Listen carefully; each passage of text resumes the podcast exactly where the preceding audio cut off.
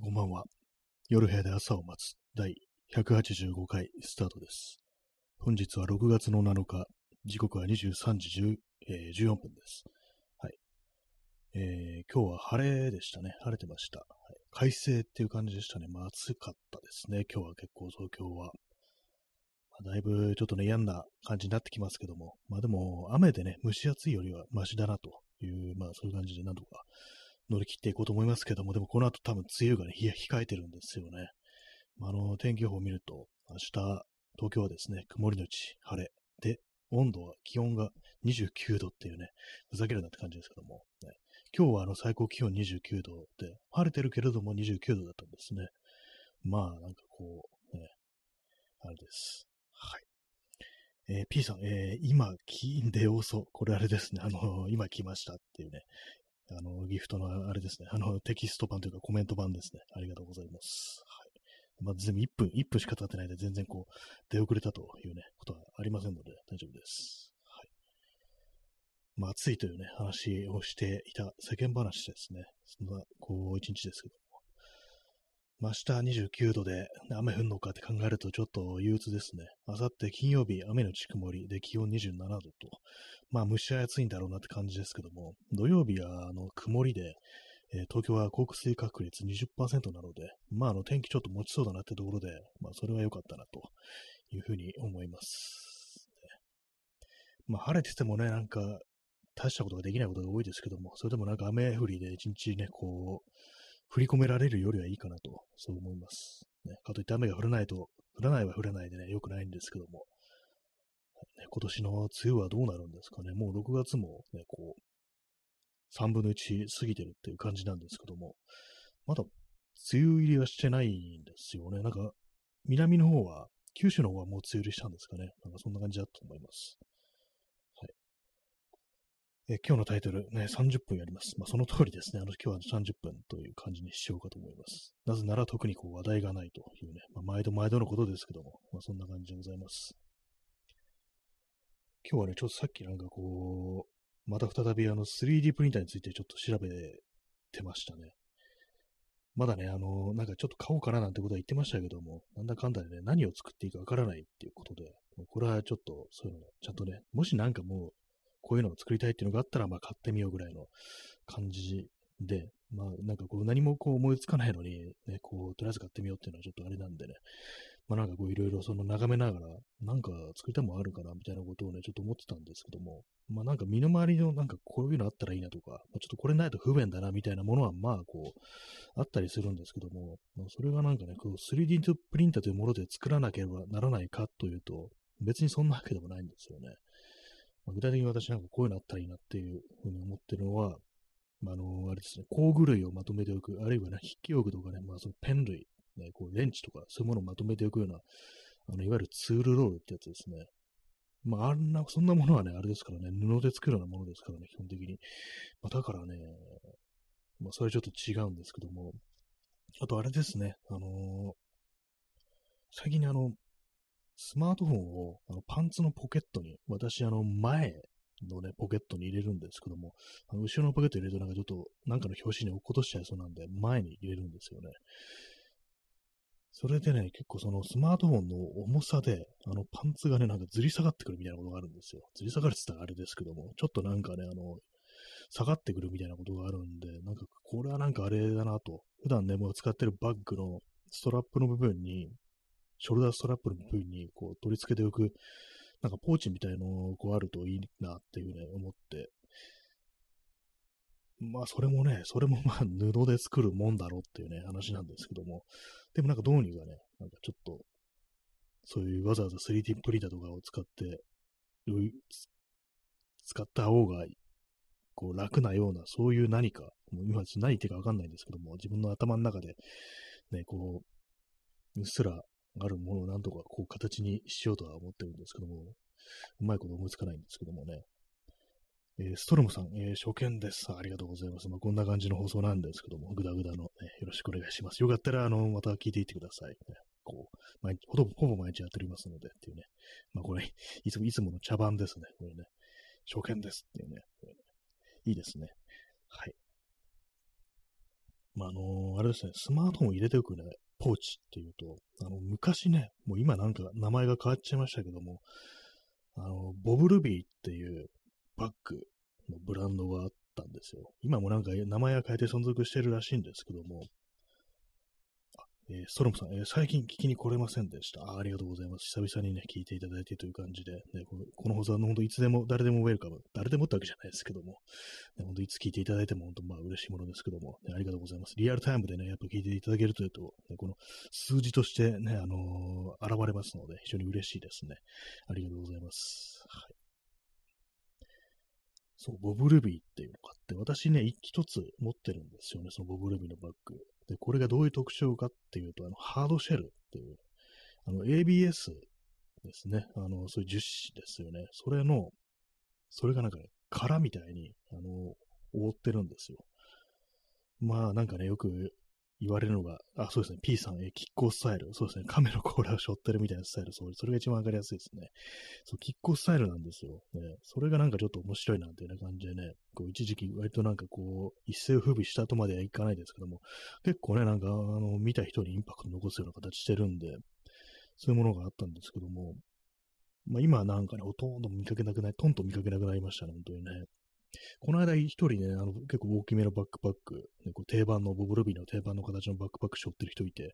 まあ久々みたいななんてこと思ったんですけども、なんだかんだね、あれ私結構ね、好きでしたね。そのまあ、定番のバックパックスタイルのやつは持ってなかったんですけども、斜め掛けするやつは持って持ってるんですけども、それもたまに使ってるんですよね。まあそういうね、なんかそのハードシェルっていう、ああいうスタイルのバッグとかあんま見なくなったなっていうこと思うんですけども、やっぱりなんかね、あの何かあった時のためにね、ちょっと守りたいっていうね、鎧みたいに、そういう気持ちってなんかね、やっぱあの、私あのカメラとかね、持ち運んでるんで、そういうのあるあるんですよね。やっぱ何かこう、そう、自転車とか乗ってて、石とか飛んできたらっていうね、それが当たったらって思いますけども、それが普通のね、バッグだったら、布のバッグだったら、あのー、なんか傷がつくんじゃないかとかね、なんかそんなこと考えたりして、で、ああいうものもななかなかいいよなと思ったんですけども、まあ一応なんかね、そういうまあ、カメラとかだと、あの、ペリカンっていうね、あのー、ケースみたいなのがあって、あれはなんだ、強化プラスチック製なのか、それこそ ABS とか、ああいう感じだと思うんですけども、あれ、それはなんか、いわゆるアタッシュケースみたいな形をしてて、ショータイプじゃないんですね。あの手持ちとか。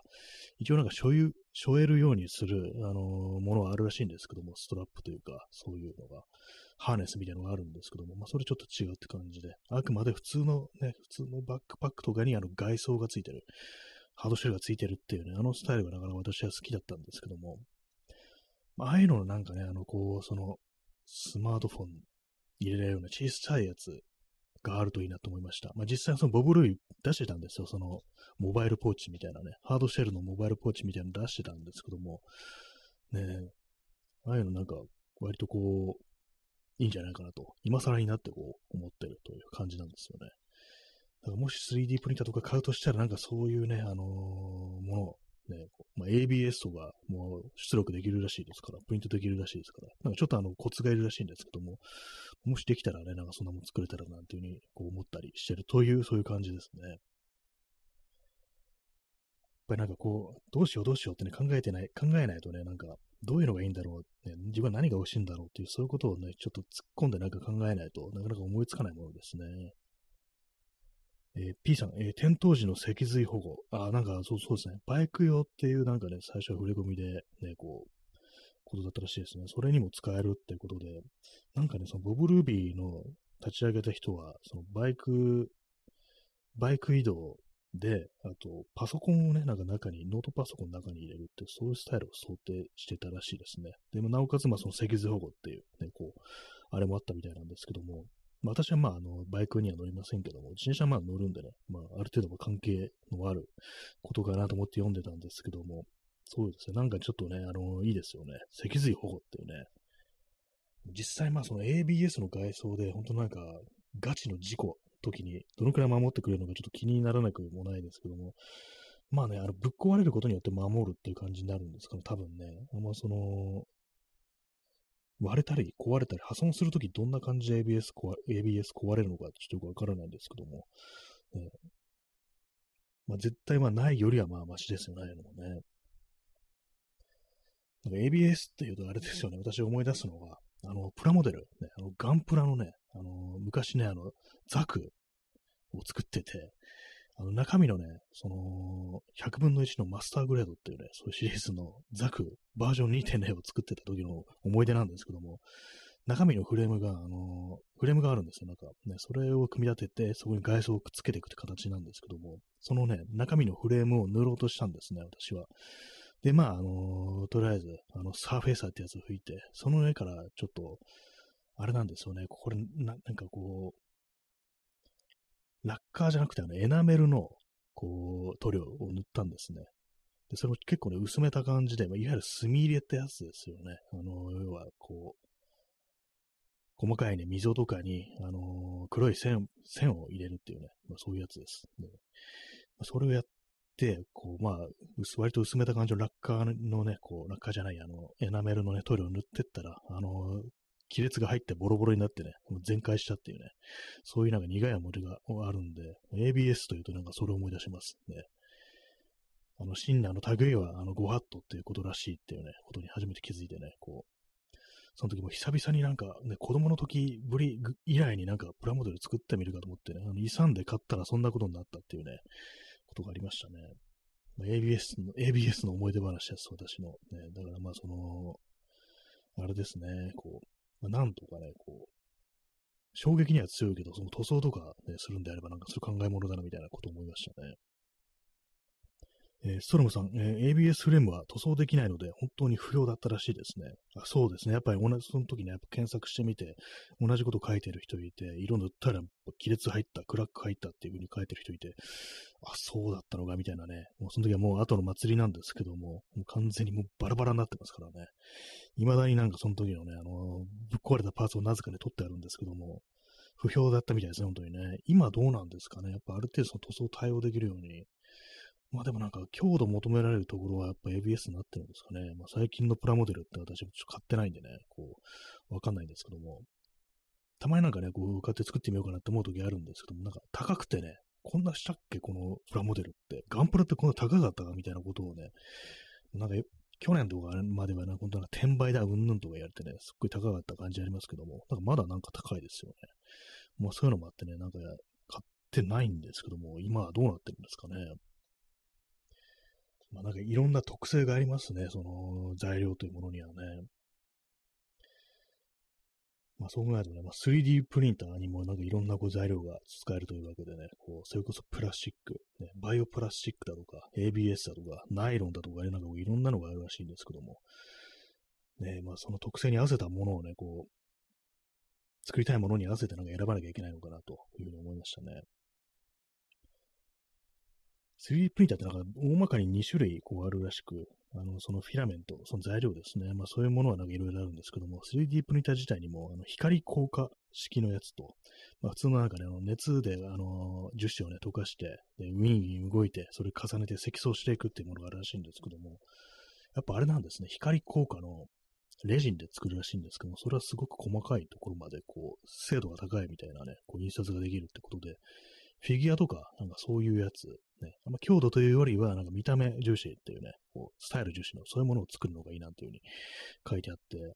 まあちょっと考えたんですけども、まあ、もし買うとしたらやっぱその普通のあれですね、あの熱、なんとかかんとか、あの積層式の普通のやつですね、その光効果じゃない方が、まあ私のこう使うとして目的だといいのかなっていうふうに思いました。まあそう光効果のやつもね、なんか買ったら買ったで、なんかこう、それこそフィギュアとかなんか、こうね、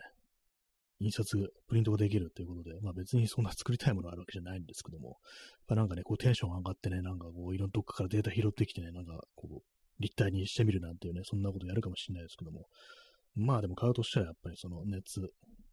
なんとかかんとかの方がかなというふうに思います。ちょっとなんかね、あのー、考えてみようかなと。どんなものをこう、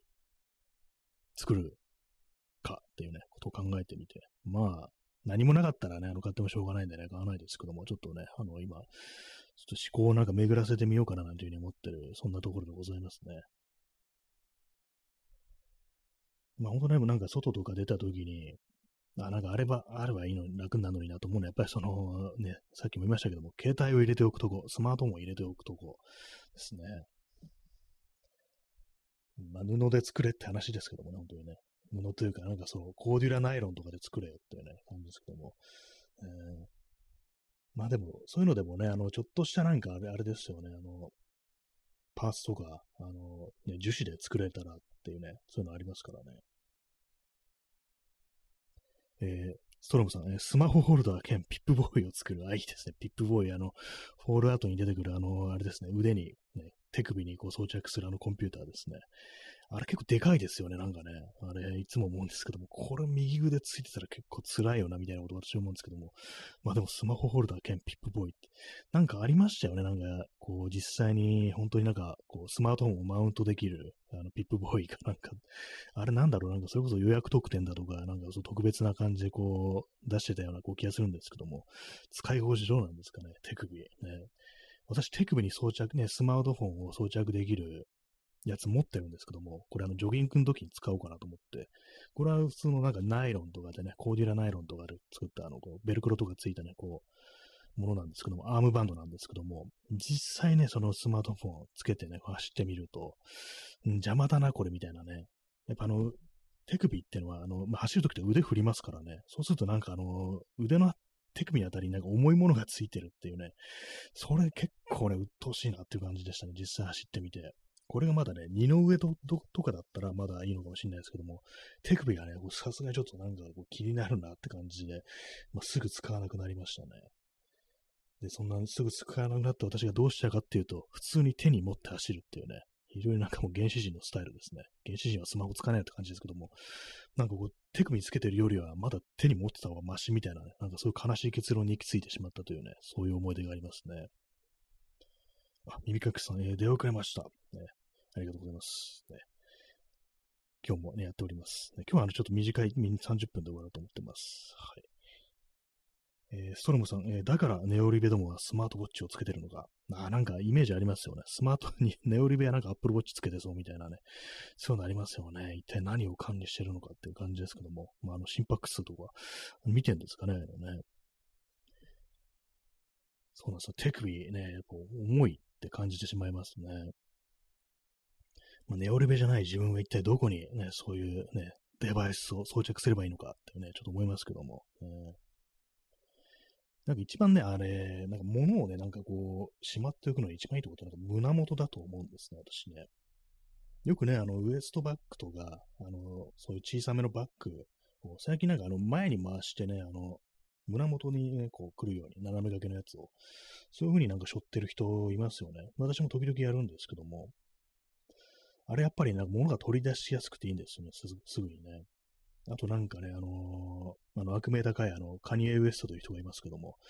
まあ、あのカニエが最初にやり出したのかどうかわかんないですけども、あのチェストリーグみたいなやつ、胸元になんかちょっとちっちゃいポーチついてるみたいなやつですね。もともとはあの、軍人ですよね、兵士の装備ですよね。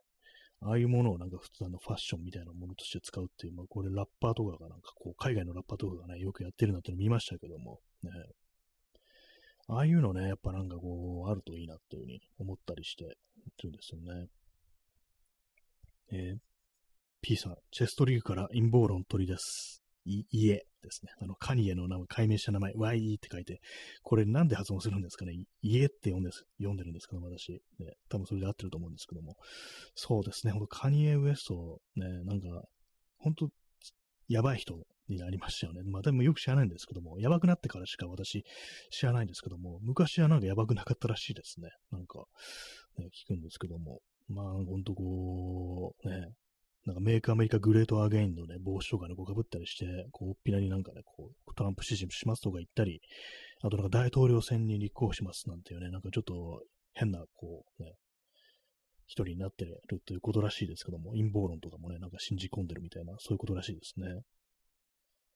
なんかね、そう、カニエとなんか被るのはちょっと嫌だけれどもっていうね。まあ、あの別にあの人だけ、あの人が始めたことで多分ないと思うんですけども、他にいると思うんですけども、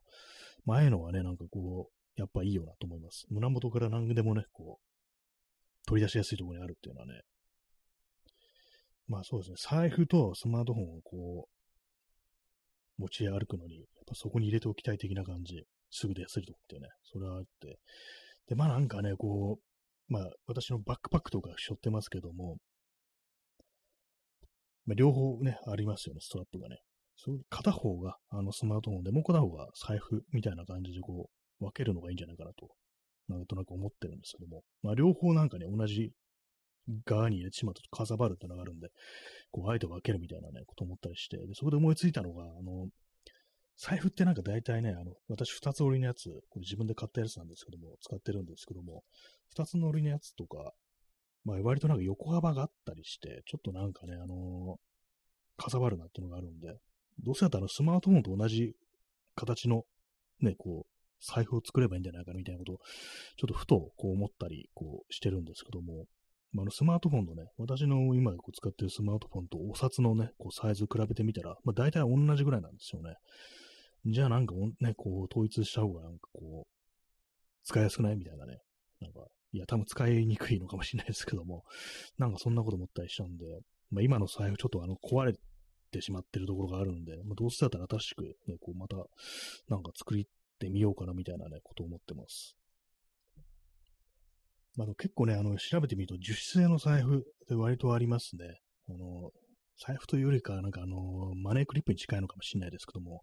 結構ね、なんか、あの、カイデックスっていう、あの、樹脂があって、これあの、熱を加えると柔らかくなって、で、まあなんかね、あの、形が作りやすいらしいんですよ。まあ、あの、型を作っておいて、そこにギュッとなんか押し付けると、その形になるってことで、結構ね、なんかカイデックスで、あの、ホルスターみたいなのも作ってたりする人いますね。海外だと。そこ、ピストルとかをね、こう、入れておくホルホルスターを、そのカイデックスっていう樹脂でね、こう作っ、DIY してるなんても結構あったりするんで、まあ、あの、なんかそういうのを使ってね、こう作るのも面白いんじゃないかみたいなことを思っております。ね、思ってるだけで一切手はつけてないしね、別にあのスケッチみたいなのもしてないんですけども、そういえば思い出したんですよね。あの、私、昔、ほんと10年ぐらい前にね、こう買ったメモ帳があって、これはなんかいろんなね、こう、ネタがなんか書き留めてあるんですけども、アイデアとかね。これがね、私、その時なんかちょっとバックとかをね、ちょうどなんかカメラをね、こう、買った頃だったんで、なんかカメラ入れておくバッグを自分で作れたらいいな、みたいなことをね、思ってた時期があって、でなんかいろんなこう、そのね、なんか思いついたこととか書き留めてある、そういうメモ帳がね、こう、出てきたんですよ。ね、そういうの見てたら、なんか、えー、こう、この時は、あの、何にもね、こう、作らずにやめてしまったけど、もう今一度なんかね、こう、何かね、あの、3D プリントだとかね、そういうものを買ったりしたら、なんかこう、完成させられるんじゃないかみたいなね、なんかそんなことをちょっと思ったりして、まあ、というのもあれなんですよ。この書き留めてあるネタが、毎度その時に私にあの、ボブルビーのね、こうバックパックを使ってたもんですから、あのそのハードシェル的なね、ものを、いかになんかこう、どうにかするかみたいなね、ことが書き留めてあって、まあ、その当時なんか 3D プリンターなんてものないですから、だからね、あのー、あれですよね。まあそのホームセンターとかで売ってる、なんか板とかをね、どうやったら、どうやって加工してどうしたらいいかみたいなことが書いてあるんですけども、あれですね、あのー、メモによれば、あの、アルミ複合板というものは、あの、曲げ加工ができるので、それを使ってどうのこうのと書いてありますね。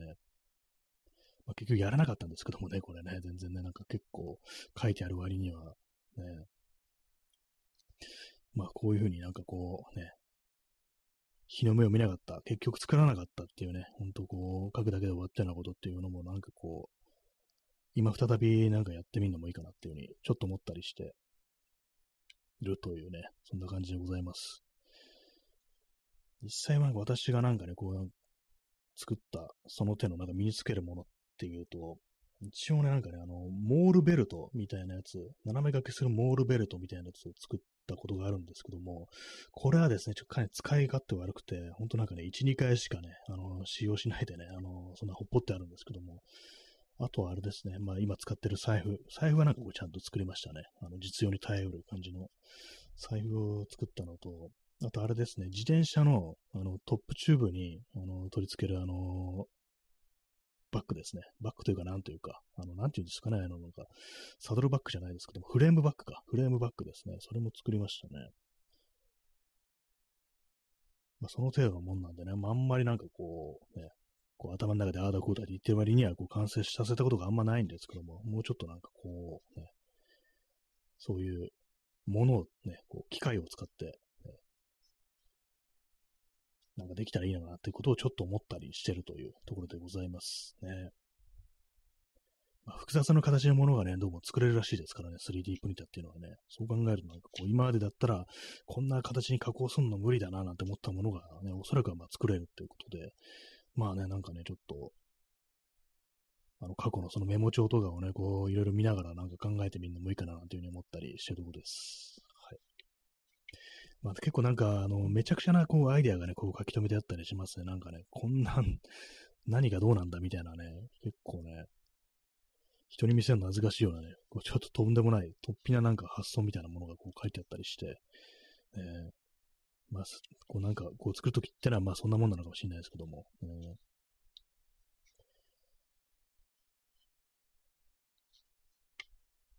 そうですね。あの、一時期あの、そうだ、マスクも作ったことありますね。マスク。ね。正確にはその単体で機能するマスクじゃなくて、あの、フィルターを取り付けられるマスクで、あの、外側の部分ですね。それをなんかそのナイロンでこう作ったことがありましたね。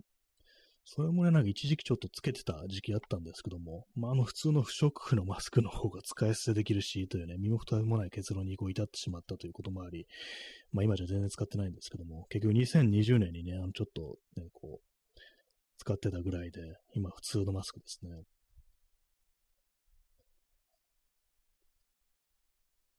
まあそんな感じなんかこう、こうね、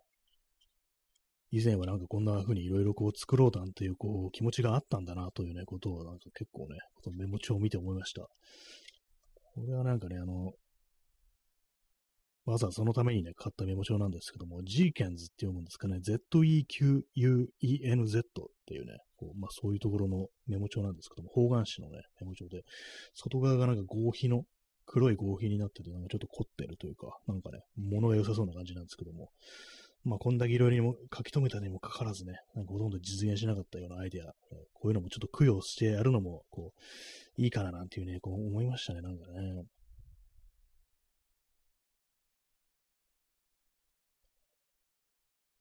はい。今ね、なんかこの、その絵文字を見てたら、あの、後ろの方に、なんかね、こう、 to-do list みたいなのが書いてあって、あれですね、あの、そこにあるのが体重65キロまで落とすって書いてありますね。これも実現しませんでしたね。60ね、あの8キロまではね、落としたんですよ。これ書いた当時ね。5キロまで行きませんでしたね。もうもう見事にね、その後リバウンドして、今のこのありさまっていうね、こう、感じなんですけども、ちょっとこれ見てたらなんか今ね、若干なんかね、こう嫌な気持ちになってきましたね。これ全然やれてないじゃんかよ、みたいなね、感じですね。はい。まあ、そう過去を振り返ると、なんかね、こう精神状態に良くないということもありね、あんま見ない方がいいのかもしれないですけどもね。は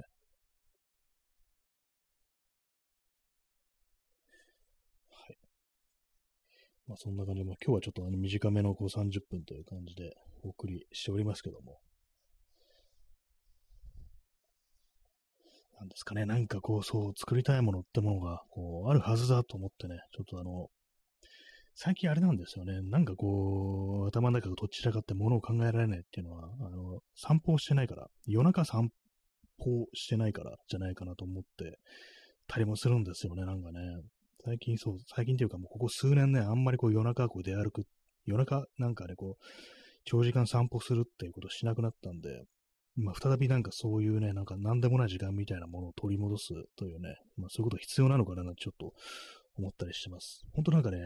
昔は結構長いことね、長いとなんか3時間ぐらいね、なんか外歩いてたりしたことあったんですよ。一人でね、夜中によくやってたなと思うんですけども、まあ、あの、写真を撮るって目的も若干ありましたけども、そのカメラ買う前とかもなんかね、こう、普通になんか音楽とか聴きながら3時間ぐらい歩いてるってことがね、割とやってたりしたんで、